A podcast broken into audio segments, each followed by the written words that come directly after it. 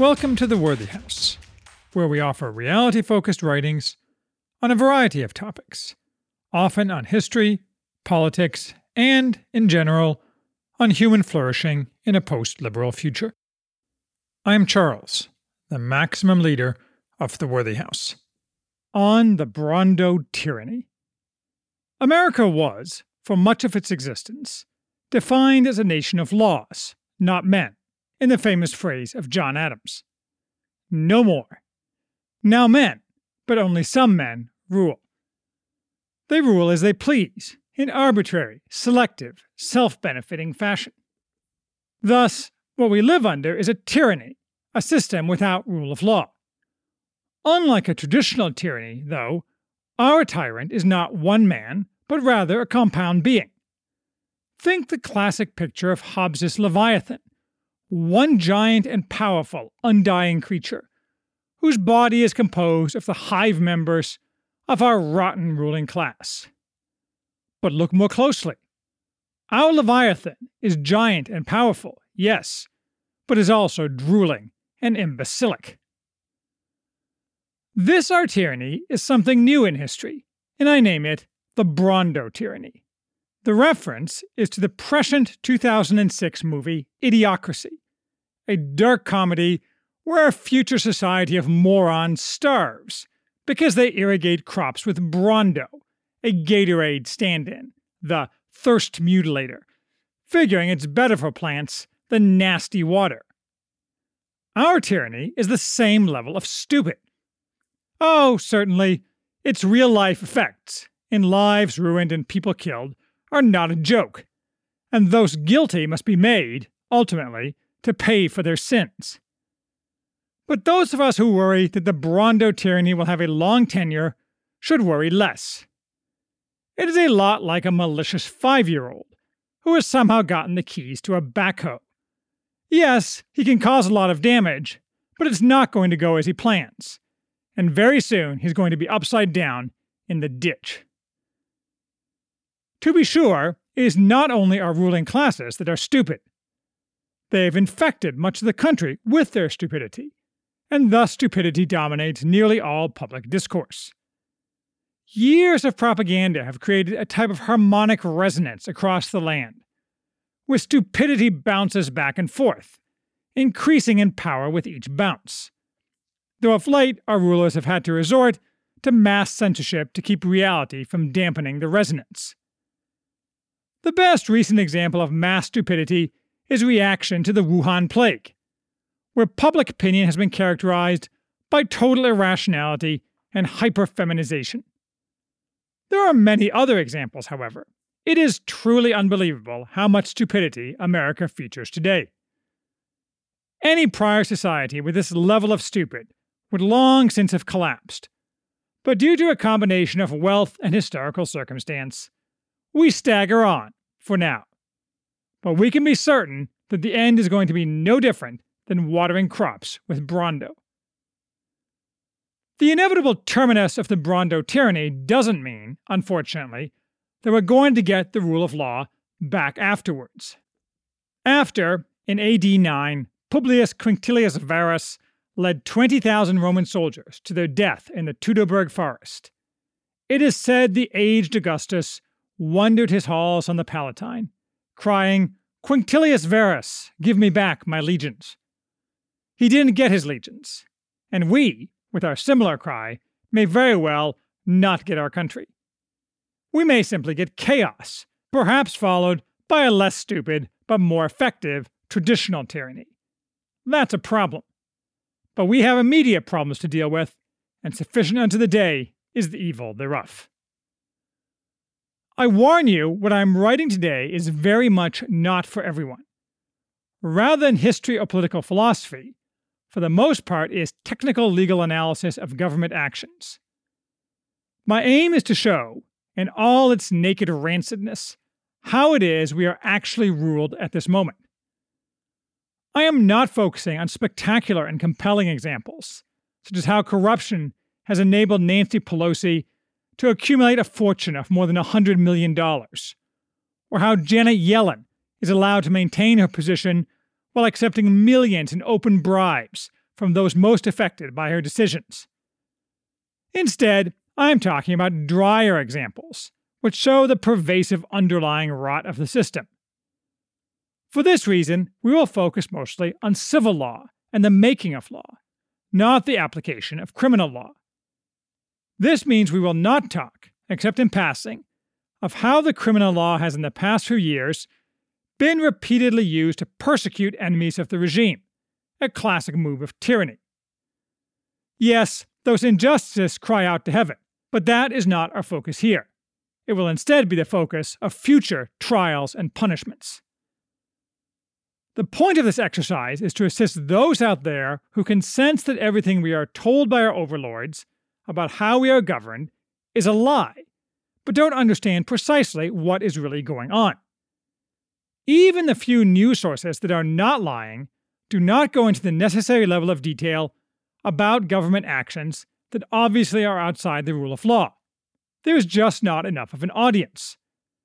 Certainly, this level of detail is an acquired taste, and I sympathize with, because I share, the idea that it is hardly worth bothering.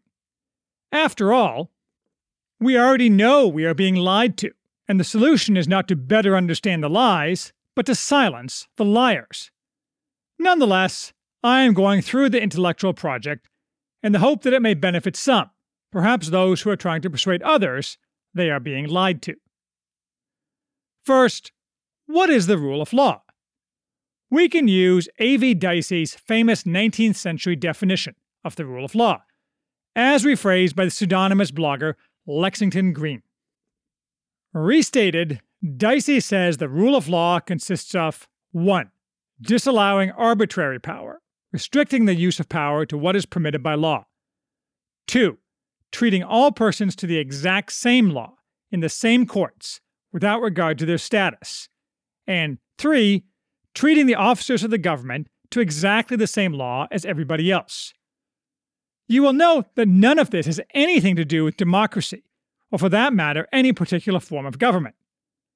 A monarchy can have the rule of law just as much as any other form of government, and in fact, true democracies are the most prone of all types of government to lose the rule of law. To add flavor with another definition, we can use John Locke, of whom I'm not that much of a fan but at least he wasn't stupid. Wherever law ends, tyranny begins. If the law be transgressed to another's harm, and whosoever in authority exceeds the power given him by the law, and makes use of the force he has under his command, to compass that upon the subject, which the law allows not, ceases in that to be a magistrate, and acting without authority may be opposed as any other man who by force invades the right of another. Or, more colloquially and simply, when the people cannot see the real law, and therefore do not know the law, and worst of all, no longer care about the law, realizing instead that all is merely power, Lenin's who whom, then the society has no rule of law. The rule of law is a strictly Western concept, and always has been. When the Greeks spurned the Eastern despotism of Xerxes, lack of rule of law is what they meant. No non Western culture has ever had the rule of law to any significant degree, but has been the general practice in the West, and always the goal. For this reason, Magna Carta was once famous, taught to every schoolchild, but it is now unknown to the vast majority of Americans, what with the general dumbing down of the population and the substitution of ideology for education. So, for example, during Barack Obama's presidency, when some on the right accused Obama of violating the rule of law, there was a brief flurry of explanatory pieces by young leftist journalists who had never heard of the term, claiming that rule of law was a fresh, quasi fascist concept. And under Donald Trump, the term was again weaponized by the left to claim the opposite that Trump was a tyrant who had destroyed the rule of law. None of the innumerable left opinion pieces or news articles there is no difference now. Claiming this gave any examples or reasoning, though. It was just a magic incantation that sounded sonorous. The atheist's version of, Get thee behind me, Satan. As with saving our democracy, erosion of the rule of law as typically used today simply means that some action is reducing left power and must be stopped by any means necessary. This is just more stupidity. The short version of what follows is that America is now a country without the rule of law. In any federal government action of any prominence, or touching on any aspect of left power, and in many actions without prominence and without political import, we should assume the rule of law does not exist. I will analyze three separate acts tied to the power of government.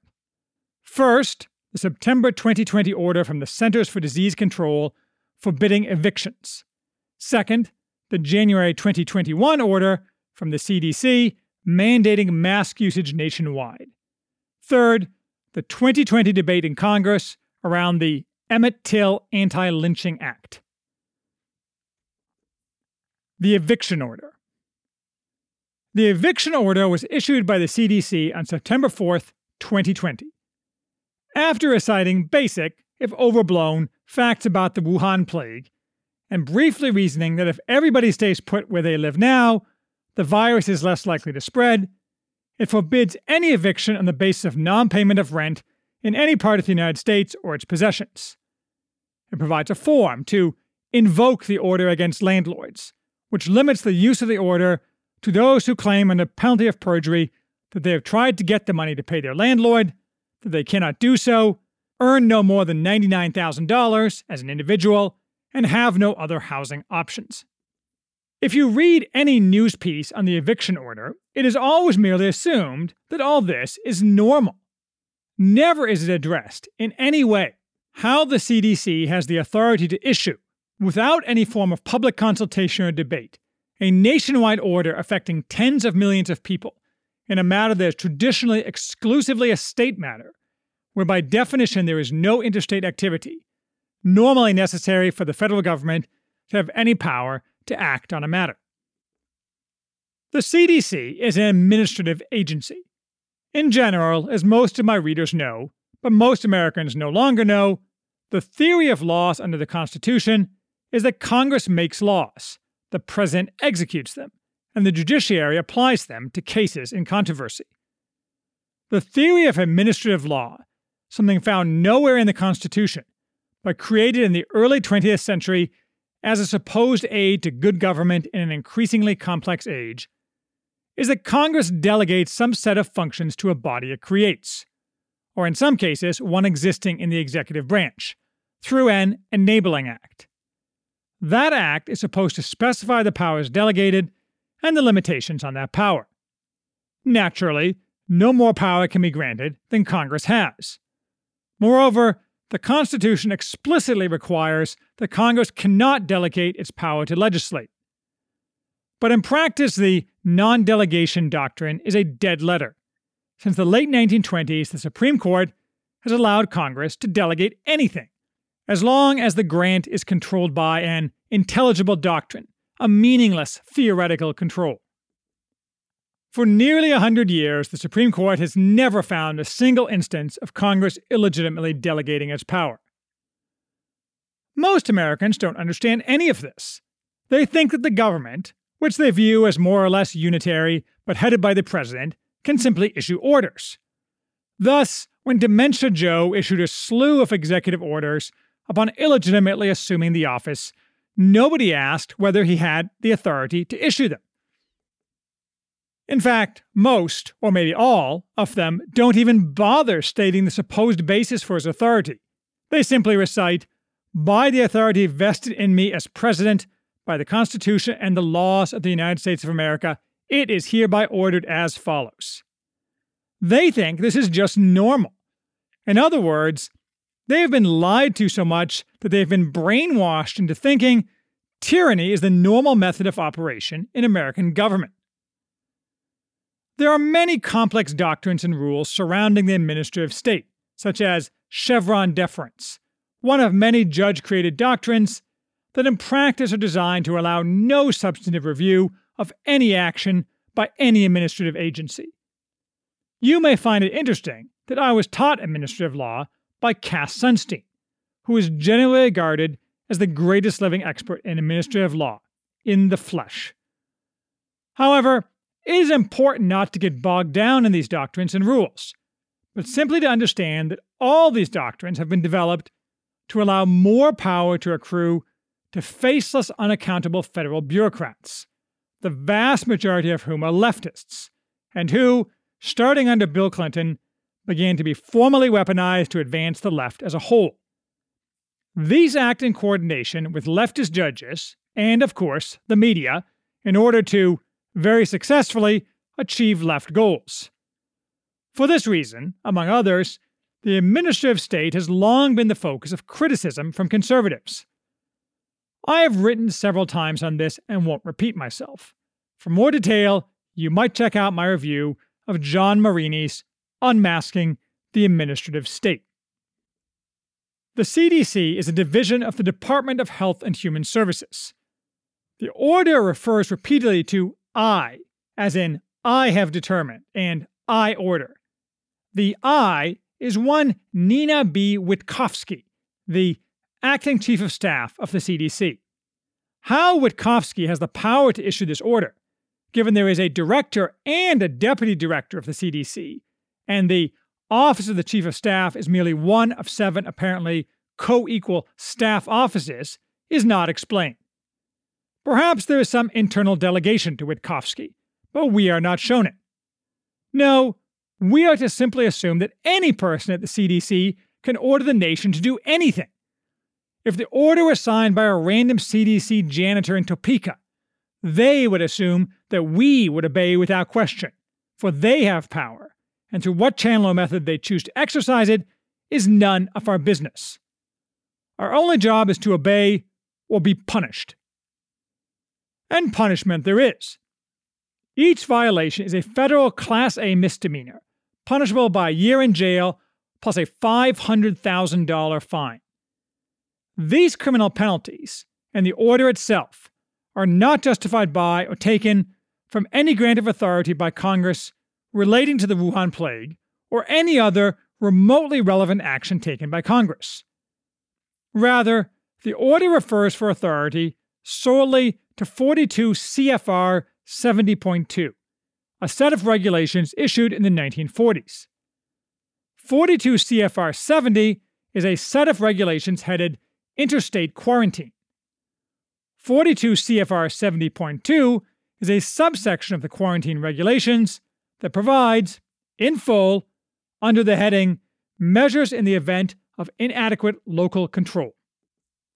The Surgeon General, with the approval of the Secretary, is authorized to make and enforce such regulations as, in his judgment, are necessary to prevent the introduction, transmission, or spread of communicable diseases from foreign countries into the states or possessions, or from one state or possession into any other state or possession.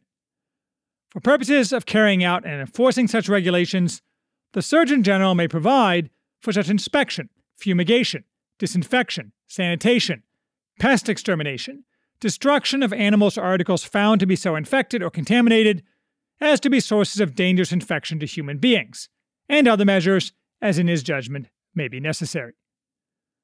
The thrust of this is obvious to allow actions by bureaucrats to quickly corral sources of dangerous infection. 42 CFR 70.1 defines quarantine, the exclusive focus of the regulation as a whole.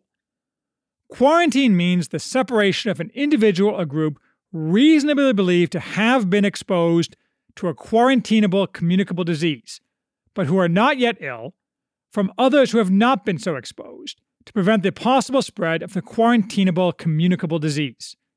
Explicitly excluded from the definition of quarantine is anyone not reasonably believed to have already been exposed to a communicable disease. 42 CFR 70 itself refers to its authority, that is, its enabling act, as Sections 215 and 311 of the Public Health Service PHS Act, as amended, 42 USC 216, 243, Section 361 to 369, PHS Act, as amended, 42 USC 264 to 272, 31 USC 9701. These are a complex of laws dating back, again, to the 1940s, discussing quarantine powers, cooperation with states, and so on. Nothing in any of these laws suggests Congress granted, much less intended to, grant any power to any administrative agency to govern housing, or to take any action other than as related to the direct quarantine of individuals or items known or suspected to be actually infected with a communicable disease. Now, the Administrative Procedure Act, the umbrella federal statute governing administrative agencies, does provide very specific rules regarding the issuance of regulations. These include what is called notice and comment for a specified period. In other words, for any proposed regulation, the agency is required to first promulgate a proposed regulation, solicit public opinions, and respond to those opinions. Of course, in reality, the agency does whatever it wants, and this is a farce. But at least the process sometimes shines some light on what's going on. Not here, though. The eviction order recites this order is not a rule within the meaning of the Administrative Procedure Act, APA, but rather an emergency action taken under the existing authority of 42 CFR 70.2.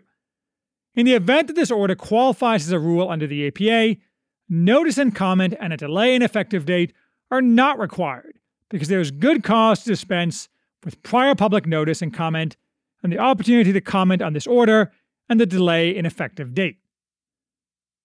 No authority is provided for the claim that good cause allows dispensing with the provisions of the APA, but the CDC is apparently referring to 5 USC 553b which says that there's no need to bother with this core notice and comment provision whenever, in its sole discretion, an agency decides and incorporates the finding and a brief statement of reasons therefore in the rules issued that notice and public procedure thereon are impracticable, unnecessary, or contrary to the public interest. In other words, they only have to do it when they feel like it, and there is no actual recourse against their determination we can see that the eviction order is completely contrary to the rule of law, because it is arbitrary. First, there's no limitation to the power claimed. The CDC could just as easily forbid any moving of a household to a new domicile, or any movement at all. The CDC could simply say that we must all stay in our houses and starve to death if we can't get food, or that we must all stand on our heads for a minimum of five hours a day and send video proof to an internet address set up by the government or go to jail for five years. Second, it is effectively completely divorced from any actual law under the American system, granting authority to the decision maker. Third, it is uncoupled from reality because its stated reason for existence is a lie and everyone knows it. Nobody actually believes the eviction order is meant to prevent disease by allowing people to stay in their homes.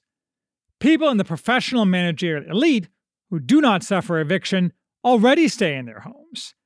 The working class and the underclass, who do suffer eviction, have not stayed at home at all during the Wuhan plague. The former serves the elite and must go to work. The latter doesn't care about the Wuhan plague, as is entirely obvious. Rather, the eviction order is meant to accomplish a political purpose thought desirable by our rulers, avoiding the social unrest and criticism of the elite sitting on their Zoom calls and mostly collecting money for doing nothing of value that would come from evictions during the Wuhan plague. On the face of it, the eviction order doesn't seem to meet the other two independent tests Dicey sets up for lacking the rule of law. Everyone is, it appears, treated to the exact same law. That's not true, actually, since we know that nobody will ever be investigated, much less prosecuted, for making a perjured statement that he's entitled to benefit from the law. That provision is window dressing, a pantomime of the rule of law. Only one set of people, landlords, could ever be the target of enforcement of the eviction order. And the officers of the government are equally subject to the law. That's irrelevant, though, because this law has no impact except on the narrow class of people targeted. Oh, probably if a federal employee were a landlord, he'd be functionally exempt from any enforcement, since the ruling class takes care of its own. But that's not the real problem here. Preventing evictions might be a legitimate social goal. If so, why didn't Congress address this? Well, it did. True, under the American system as it existed for most of its history, evictions were certainly not something Congress had any power to effect, since Congress had no authority to legislate with respect to matters without any interstate component. Only a state could have laws on evictions or on any matter pertaining to real estate. That limitation was written out by the Supreme Court in the 1930s, though, as part of the general gutting of the system of the framers. So Congress had, in March 2020, as part of the so called CARES Act related to the Wuhan plague, legislated a limited eviction moratorium confined to federally financed housing. That had expired on July 24, 2020, and Congress had chosen not to make it broader or to extend it. Thus, the CDC did something that Congress had not only not authorized under any rational reading of the relevant actual laws, but had specifically rejected doing, even in a more limited format. But when a group of landlords filed a lawsuit, the judge naturally, in an opinion in October 2020, breathtaking in both its stupidity and arrogance, and which mentioned nothing about Congress's implicit rejection of the CDC's action, completely rejected their claims. This judicial action was appealed to the next level in the federal system, the Court of Appeals. However, in December, Congress passed a law explicitly extending the order until January 31st, 2021, which appears to have stayed court proceedings. You would think this obviates the argument that Congress didn't intend to allow the eviction order. But it doesn't, because this obscure provision was merely one part of the Consolidated Appropriations Act 2021, a 6,000 page monstrosity that covered $2.3 trillion in spending. In fact, it reinforces the argument. There can be no rule of law, and that all government is in essence arbitrary if those elected to represent us are given the binary choice between voting for a law covering a vast range of matters in which they were allowed no input or shutting down the government entirely. Of course, that's the intention. From the perspective of our real rulers, in government at least, a tiny clique within Congress, combined with the whole of the administrative state, this is no accident. It's the desired mechanics of a system that allows them to rule without oversight and to ensure that special treatment is given to them and to their friends, both inside and outside government, who, as we all know, and I could provide innumerable examples, are subject to an entirely different set of laws. By no stretch of the imagination can it be said our legislature chose to approve the CDC's action. Regardless, in January, the CDC purported to issue a new order, nearly identical to its first order, extending the order to March 31st. Dementia Joe also purported to issue a similar executive order. It is impossible to find information about how this has affected housing in America. Are huge numbers of people just not paying their rent and landlords lumping it? Is there a giant pent up demand for evictions, such that if the eviction order terminates, massive numbers of people will be forced from their homes? Who knows? You'd think this would be a matter of great importance but there's no information to be found on the matter. We just sit, passive and uninformed, or rather misinformed, under tyranny. The Mask Order. On January 29, 2021, the CDC issued an order requiring universal wearing of masks in every public conveyance in the United States. I will spend less time on this mask order because in the substance of its violations of the rule of law, it is very similar. It contains an extra item of note, however. Unlike the eviction order, the mask order spends quite a bit of time trying to justify itself. Because masks are pseudoscience, modern talismans. It does this by lying, both directly and by omission. As with everything else that experts say, nearly nothing that experts say about this or anything else today can be trusted. Because they say what is politically desirable to their masters first, perhaps later followed by consideration of the far subordinate question of what is true. Anthony Fauci's every utterance is one prominent example of this. Another is how we are told the Floyd riots were to be permitted, but no other public or private gatherings. But there are thousands of examples. This shouldn't be a surprise, as Trofim Lysenko could have testified, corruption of science is a hallmark of all modern tyrannies. Rather than actually studying the science, the CDC decided to join the scientifically unsupported, but very common, belief that masks have any use in combating the Wuhan plague, outside, perhaps, of a few very narrow circumstances. But rather than simply make up conclusory fictions, as in the eviction order, they cited the fictions of others, or cited the truths of others to prove propositions they do not prove. So, for example, footnotes 14 and 15 of the mask order claim that asymptomatic transmission of the Wuhan plague is common. Footnote 15 is to a January 2021 study, which is a mathematical model, the starting point for which is, without any evidence or citation, our baseline assumption is that 30% of individuals with infection never develop symptoms and are 75% as infectious as those who do develop symptoms. No, I am not making this up. Footnote 14 is to a July 2020 study, another model whose only reference to asymptomatic empirical data is to March 2020, the very beginning of the pandemic, where two small populations were tested the Diamond Princess cruise ship and Japanese evacuees from Wuhan, and a small number of people were found to be asymptomatic. Neither study suggested asymptomatic individuals could pass on the disease. The entire point of both studies was merely to see what percentage was asymptomatic. Yet this is the entirety of the evidence the CDC cites. I could go on in this vein, focusing on the risible nature of the claims behind footnotes that purport to show that masks work. I could note how the CDC ignores the few rigorous studies done so far on whether masks protect the wearer. No, they do not. As far as I can tell, no actual empirical study has been done on whether masks protect others, just models that assume the conclusion and laughable, my dummy sneezed on me, second grade level experiments. Certainly, areas that are heavily masked, such as California, have suffered considerably worse than areas where mask wearing is rare, Florida. It seems quite evident that masks have zero real world effect on transmission of the virus in daily public interactions. I suppose there might be some extremely marginal benefits to masks, but certainly none that outweigh their massive costs. Naturally, the CDC totally ignores those costs.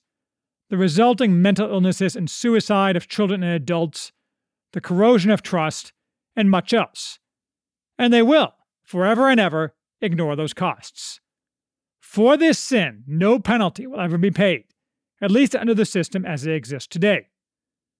No penalty could ever be paid, since there is, quite literally, no mechanism within the existing system under which any functionary of the administrative state can pay any penalty for violating the rule of law in this fashion.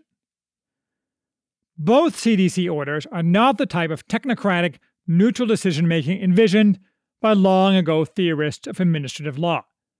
Rather, they are extra legal political actions taken by political actors, where the political power is lacking to implement the same policies through the actual channels of law under the American system. No surprise, both of these are actions favored by the left, which controls the administrative state.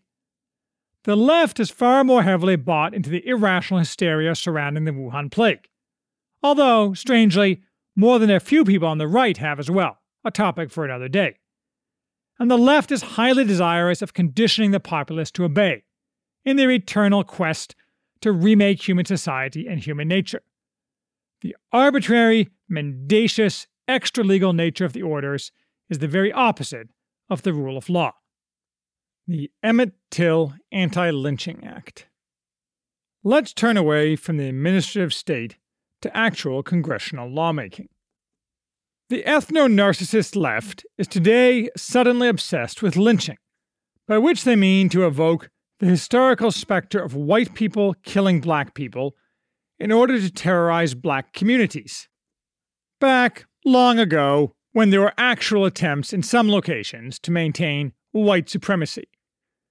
They gloss over that no such lynching is going on nowadays. Well, that's not strictly true.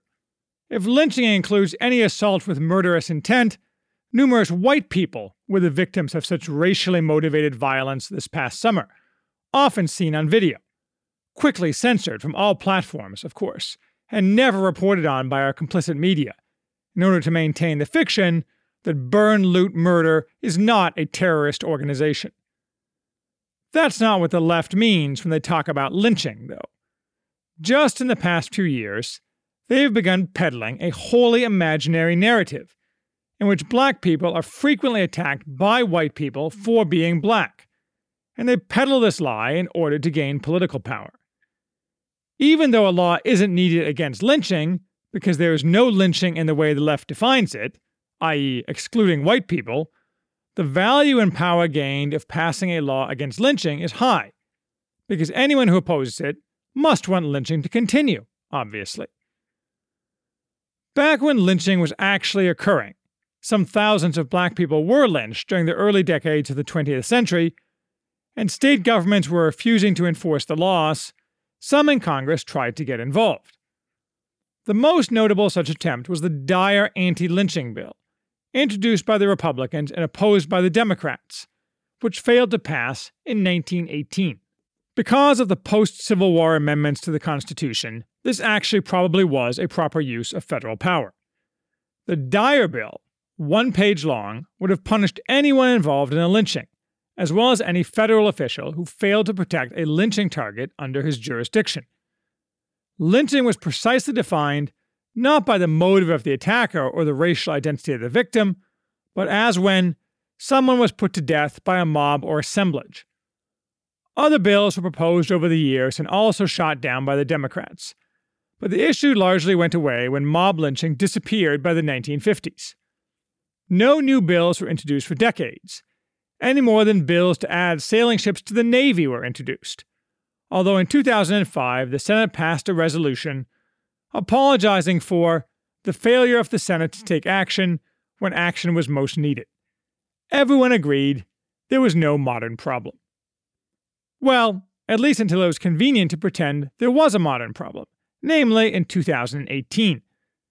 And that year, Kamala Harris introduced the Justice for Victims of Lynching Act, JVLA. It was titled An Act to Amend Title 18 United States Code to specify lynching as a deprivation of civil rights and for other purposes. After a preamble citing historical facts about lynching of black people in the United States, which it notes the last instance of was 1968, it proposes a new subsection, 250, to 18 USC 13.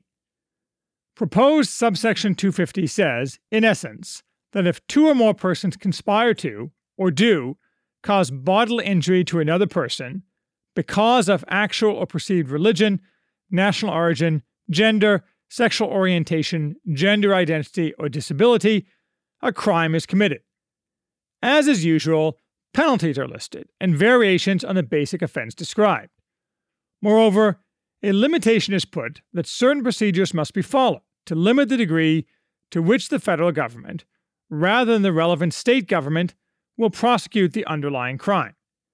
This bill was passed by the Senate, but not passed by the House. The JVLA had very little to do with historical lynching, which was almost exclusively directed at black people in America, not at other racial groups, much less the disabled, except for abortion, but the left loves abortion, or the risible non category of gender identity. It was vastly overbroad, did not address a real problem, and did not criminalize behavior that was not already criminal under federal law. However, one could at least argue that the substance of the JVLA had some real, if tenuous, relationship to historical lynching. In 2019, a supposed successor bill, the Emmett Till Anti Lynching Act, ETAA, was introduced. It was titled the same as the JVLA. It contains a similar preamble to the 2018 bill but there the resemblance ends. None of the prior text relating to bodily injury, or any other provision, survives. Instead, the entire substance of the law, under the heading lynching, is Whoever conspires with another person to violate Section 245, 247, or 249 of this title, or Section 901 of the Civil Rights Act of 1968, 42 U.S.C. 3631, shall be punished in the same manner as a completed violation of such section, except that if the maximum term of imprisonment for such completed violation is less than 10 years, the person may be imprisoned for not more than 10 years. The reader wonders what this means. I'll tell you what it means, though it's difficult for a non lawyer to figure it out. This title means Title 18 of the United States Code. That is, the thousands of pages of federal law, supplemented by hundreds of thousands or millions of pages of additional law in the form of the regulations of the administrative state. The four listed sections cover all of the following 18 U.S.C. 245, federally protected activities, makes it a crime if any person by force or threat of force, willfully injures, intimidates, or interferes with any other person or class of persons from a long list of activities, including voting and voting campaigning related activities, participating in or enjoying any benefit, service, privilege, program, facility, or activity provided or administered by the United States, applying for or enjoying employment or any perquisite thereof by any agency of the United States, and participating in or enjoying the benefits of any program or activity receiving federal financial assistance. As you can see, this is extremely broad. It covers literally any activity that has any connection, however remote, to nearly any federal activity. Nor is either intimidation or interfere defined. The law gets even broader in some other sections, including making it illegal to interfere with or intimidate any person participating lawfully in speech or peaceful assembly, protesting the denial of any of the protected benefits. But any interference with any activity related in any way to the federal government is the core of Section 245, which was first enacted, in a more modest form, in 1968. The penalty is a maximum of one year in prison, except if bodily injury results, 10 years, or death, life. 18 U.S.C. 247 damage to religious property, obstruction of persons in the free exercise of religious beliefs, is a very similar law, with narrower subject coverage that protects actions based on religious belief as well as religious property. 18 U.S.C. 249, Hate Crime Acts, is a general law passed in 2009 that increases penalties for any other crime that results in bodily injury, or attempt to cause bodily injury, because of the actual or perceived religion, national origin, gender, sexual orientation, gender identity, or disability of any person. The intent here is to increase the maximum penalty to 10 years, or life in the case of death resulting, for any other crime that has a lesser penalty, if the motive of the offender is judged impure. True, hate crime laws such as this are stupid because they confuse motive and intent and their purpose is to punish and terrorize a single disfavored group, namely non elite whites. But that's not what we're talking about today. 42 U.S.C. 3631, part of the Fair Housing Act, makes it a crime to injure, intimidate, or interfere with. Selling, purchasing, renting, financing, occupying, or contracting or negotiating for the sale, purchase, rental, financing, or occupation of any dwelling or applying for or participating in any service, organization, or facility relating to the business of selling or renting dwellings, if the conduct is because of such person's race, color, religion, sex, handicap, familial status, or national origin. The penalty is a maximum of one year in prison, except if bodily injury results, 10 years, or death, life. But what does any of this have to do with lynching, you ask? It is crystal clear that lynching, racially motivated injury or killing is already illegal under more than one of these laws. More to the point, the ETAA does not add substantively new offenses to federal law at all. On its face, it creates a new crime of conspiracy to violate these civil rights laws. But there's already a federal conspiracy statute, 18 U.S.C. 371, which makes any conspiracy to violate any federal law a crime. True, under that statute, the maximum penalty is five years, and the proposed penalty here is 10. So the only thing this law would do is increase the penalty for conspiracy. Maybe, For there is, in fact, also 18 U.S.C. 241, which covers conspiracies to injure, oppress, threaten, or intimidate any person in the free exercise or enjoyment of any right or privilege secured to him by the Constitution or laws of the United States, or because of his having so exercised the same. This statute, which seems like it would cover all, or nearly all, of the substantive civil rights violation scenarios in these laws, carries a penalty of 10 years.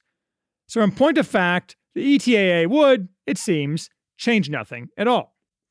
Now, one can argue whether these laws make sense. If I were king, soon, I would erase all these laws, except for very narrow laws specifically only protecting black people, and leave the rest of the crimes to state law.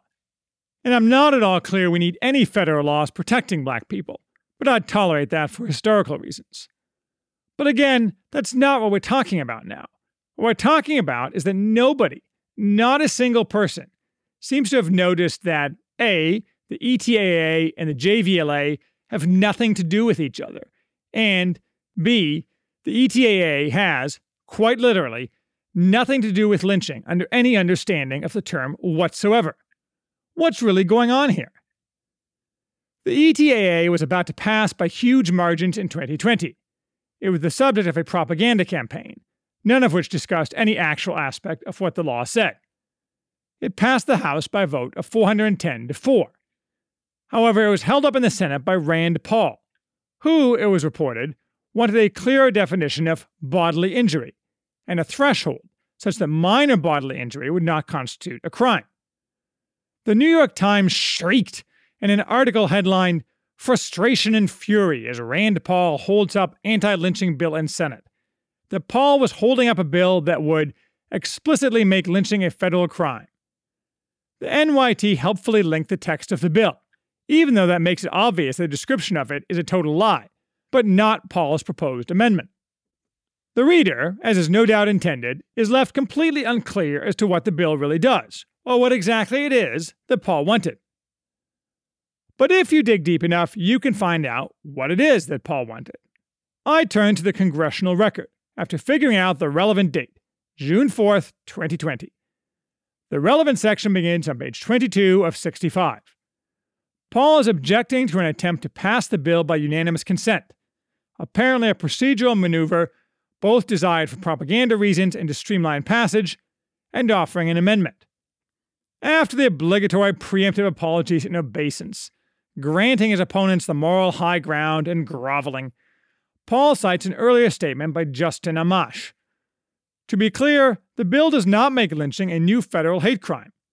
Murdering someone on account of their race or conspiring to do so is now illegal under federal law. It is already a federal crime, and it is already a hate crime. One also has to dig to find the amendment. But when one does obtain the amendment itself, everything becomes clear. It is essentially the entire text of the 2018 bill, the JVLA, offered as an amendment, though with a change from bodily injury to serious bodily injury, and, like the ETAA, confined to conspiracy. That is to say, Paul was trying to change the proposed law back to one that actually addressed lynching. All this is insane because neither Paul's objection nor the NYT's article bear any relation to reality. It's as if they were all arguing whether the sun god Ra had written the Constitution. Yes, Paul's amendment would set the threshold higher for the crime of conspiracy as tied to racially motivated violence. However, the threshold in all the laws above already contains the lower threshold of simple bodily injury. Thus, the only actual change in law occurring, had Paul's amendment been accepted, would be that for a certain narrow class of conspiracies, where the only crime charged was conspiracy and not attempt or the completed offense, the maximum penalty might increase from 5 to 10 years. This could be accomplished by a simple amendment to these laws. Nonetheless, in the congressional record, Paul is immediately viciously attacked in the most lurid, mendacious, disgusting terms by two senators, Kamala Harris and Cory Booker, they make a variety of utterly non responsive claims and do not address either the substance of the bill or Paul's statement. He didn't back down, though, and the bill died. Given the majorities in favor, the obvious conclusion is that its proponents thought the political value of bringing it up again and discussing it as part of a future propaganda campaign was of much more value to them than, you know, actually passing it. Now, it's entirely clear from Paul's lengthy statements in the congressional record that he is trying to prevent excessive penalties and overbroad application of federal criminal law to events that have little or no criminal gravity, even if his solution wouldn't do that. It is equally obvious his opponents want the opposite. They want maximum federal criminal law and maximum penalties over a huge swath of human interactions, so their myrmidons can pick and choose whom to prosecute in jail, even if this law wouldn't do that either. When everyone is a criminal, those who control the implements of justice are massively empowered. We still don't specifically know what's going on, though. Why the farce? Part of the explanation is that I guarantee you that not more than a handful of the members of Congress have any idea whatsoever what is contained in the ETAA, or any idea what the debate around Paul's amendment is or means. No, they just signed on because they're staffers. Most all of stupid, young, and uninformed, told them to, and it sounded good to them. The reason for this charade must be that a small nest of leftists in Congress, or perhaps their staffs, or shadow organizations they have connections to, think it's a good idea. Everyone else just goes along for the ride, and the public lives in darkness. The only reason this small group goes through the charade is propaganda value, and the participation of the NYT in spreading disinformation about the ETAA buttresses this conclusion. There's propaganda value in being able to tout they have finally done something about lynching. Not so much to please those who believe they have fresh new protection, or that these leftists are fighting against a real problem, although propaganda and stupidity mean there are plenty of those. Rather, in order to silence their opponents on any issue even remotely tied to race. Because if you disagree on any matter with such pure paragons as those who spoke out for the ETAA you obviously must want lynching to go unpunished. As with everything in public life today, it's all a psyop. When our elected legislators do not actually legislate, the result is arbitrary government. Thus, this entire farce, along with the underlying laws, is a gross violation of the rule of law. By this package of laws, a huge range of actions is already criminalized, allowing selective enforcement. Talk in an intimidating way to the wrong person, off to jail with you. At least if you have been identified as a target. Just ask Douglas Mackey, aka Ricky Vaughn, last month indicted under 18 U.S.C. 241 for conspiring to interfere with the right to vote under 18 U.S.C. 245. The substance of his offense? Twitter memes that joked about how stupid Hillary voters were. Of course, his real offense was being wildly popular and undermining the majesty of our overlords. Note two critical matters, though, about the Mackey case to my point about the real reason these laws exist. First, the offense took place in 2016, but the indictment only took place when Biden took power in order to show the peons who is boss now and that we had all better shut our traps. Second, and crucially, he was not charged with the offense itself which would require a showing that he did, in fact, interfere. He was charged with conspiracy with others to commit the offense, those others unnamed and uncharged. Conspiracy is notoriously easier to prove, which is why the rule of law, as universally understood, disfavored casual prosecution of conspiracies, because such prosecutions were a frequent tool of historical tyrannies. The political nature of this prosecution is, even, unbelievably, I keep overusing that term, or maybe my overuse proves its necessity, stated on the face of the Department of Justice's own press release on the matter, which repeatedly talks about misinformation and disinformation. Neither term has any relevance in law or even has any meaning. Its only meaning is information that contradicts what you are told today that you must believe. But it is the propaganda term of the day, part of a massive campaign to suppress all conservative speech, in which the DOJ is here signaling it will be an eager and active participant. It used to be that juries were the American, and English, systems brake on political prosecutions. But defendants no longer receive review of their cases by juries in the federal system, except in extremely rare instances. First, most defendants can't afford to defend their case. The unlimited resources of the federal government are unleashed against any defendant who dares to actually plead not guilty and assert his right to a trial. Second, and more important, the tyrannical expansion of both crimes and penalties in the federal system means the government can easily charge almost anyone with crimes carrying decades in prison, but offer a much lighter sentence as part of a plea bargain. The risk in going to trial, in terms of personal destruction, is just too high for most people. A choice that is no choice at all is the very definition of tyranny. So what? Welcome, the select elite readers who have made it here. Who would have thought a mere three examples would take so long? Oh, I could endlessly multiply examples of tyranny, of the same types and cousins to it. I could point to the gangster reaction to the recent Capitol Hill protests. Not just the hard state terrorism unleashed as a result, but the soft terrorism, such as when those just marching outside the Capitol are identified by facial recognition software and detained and interrogated at airports. I could point to Biden's unprecedented dozens of executive orders, very few, if any, of which are actually within the power of the executive. I could talk about how woke corporate America is complicit and will also need to be brought low. Enough for now, however. You may think this is all too technical. Actually, that is part of the point. When the average citizen cannot hope to understand the labyrinthine ways of government, when opacity is a feature for our overlords, not a bug, serving to ensure they can never be exposed to criticism, much less punishment, when they feel no need to justify themselves except to other elites who return the favors of their class, then the average citizen is far more disenfranchised than if he merely had no vote. Those living under an autocracy that is responsive to the citizens are far better off than, the, than today's non elite American citizen. I began by saying this was the Brawndo tyranny. It sure doesn't sound like I think it is the Brawndo tyranny, because I'm not laughing. The stupid is hard to see when so many lives are being deliberately and successfully ruined. But this is all a thin artificial skin stretched over a rotting corpse.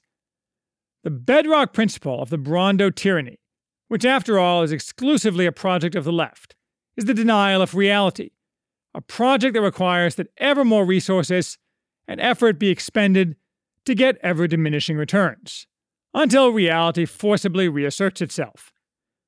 Gatorade will never nourish plants, men will never be women, slavery will never be freedom, and forced equality combined with channeling all our energies into the relief of imaginary oppressions will never create human flourishing. You can have excellence in a thriving society, or you can have the ideology of the left and implosion. Those who administer and benefit from the Brawndo tyranny will find this out, whether they want to or not. A core principle on which I am putting most of my rhetorical chips is that stupid cannot continue for long, and the more stupid, the less long. The usual response to such optimism is to quote Adam Smith that there is a lot of ruin in a country.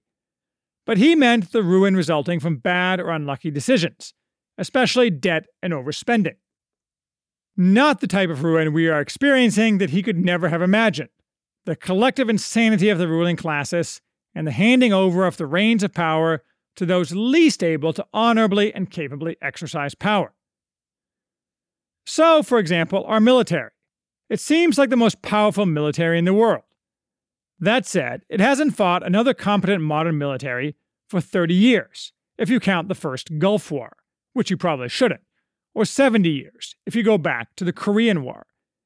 And in that time, there is extremely strong evidence that it has become a hollow imitation of its former self. Oh, sure, with our wealth, we can drone Muslim wedding parties halfway around the world anytime we want to. What would happen if we had to fight a real military, say Russia or China? Well, given that military training and leadership has been wholly handed over to the woke tard left, combined with the stupidity and fear of any hardship that the Wuhan plague has revealed to be the default of most Americans, my guess is that we would lose very fast. While we've been celebrating women, homosexuals, and trannies as the new emblems of our warriors, the Chinese have been building hypersonic weapons and anti ship ballistic missiles, while their people stand resolutely behind the nation. Propagandized, to be sure, but then so are we, perhaps more so, just in a different direction. Stalin famously suffered as the result of purging his officer ranks early in World War II. We've done the same, only to a much greater degree, replacing the purge with the worst type of incompetent ideologues, and infected the lower ranks with the same ideologies. Our military is the supposed muscle of the Brawndo tyranny, and it's going to collapse in the face of any real challenge or opposition, along with the rest of the organs of the tyranny. It's a golem with feet of clay susceptible to failure and fracture on multiple axes. But that doesn't help you if you get droned as it collapses. And the same is true of all the supposed sinews of the Brawndo tyranny. So, what should we do? One choice is just waiting around for the tyranny to collapse. I have a certain sympathy for this, since, as I say, my bet is collapse is coming soon. Though it will likely require some triggering event, such as a war or an actual pandemic hitting America. But maybe not. Sometimes unrest and consequent massive changes result from opaque internal causes, such as in the Great Fear of 1789. Another choice is helping it to collapse. I'd be happy to help it collapse, but there's no evident mechanism for that, and the regime is still strong enough to deal a lot of damage to those it identifies as enemies, especially if they are acting in isolation and without a triggering event. Some suggest a John Galt style retreat from supporting the regime.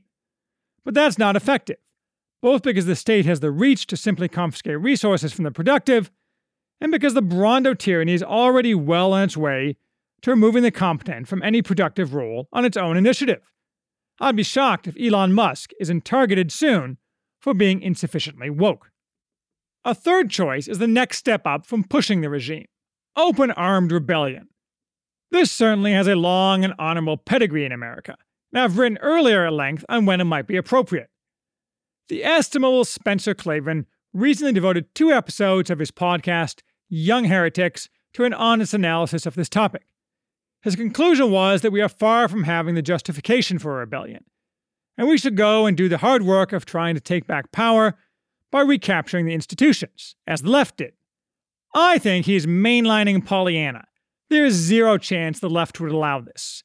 One man, one vote, once is the nature of their project, and always has been. Klavan himself admits that the offenses against Americans listed in the Declaration of Independence are small beans compared to the offenses against Americans at this moment being committed by the Brawndo tyranny, which undermines his contention. Still, I'm not certain that open rebellion will be morally justified, mostly because it has to have some chance of success to be legitimate, and at the current moment, I don't see much chance of success. Not to mention that I'm not real interested in taking the risk myself. That's a game for unattached young men, starting rebellions. A fourth choice, Klavan's choice, is working to defeat our enemies through the channels of our existing system. The group for which Klavan works, the Claremont Institute, recently opened the Center for the American Way of Life, overseen by Arthur Milikh, the point of which is to do exactly this explicitly in an aggressive, manly way, rejecting the catamite, grifting right of men like Jonah Goldberg that pretends it opposes the left. I listened to what he and they had to say this week and found myself nearly convinced. Maybe I'm not optimistic enough and shouldn't reject this choice out of hand. After all, Donald Trump got more votes than any Republican ever for president. This strongly suggests the Brawndo tyranny is ultimately a paper tiger. Even with nearly total control of the narrative, they could not prevent this massive collective slap in the face to them, which furthermore suggests that the stupidity resulting from harmonic resonance is curable.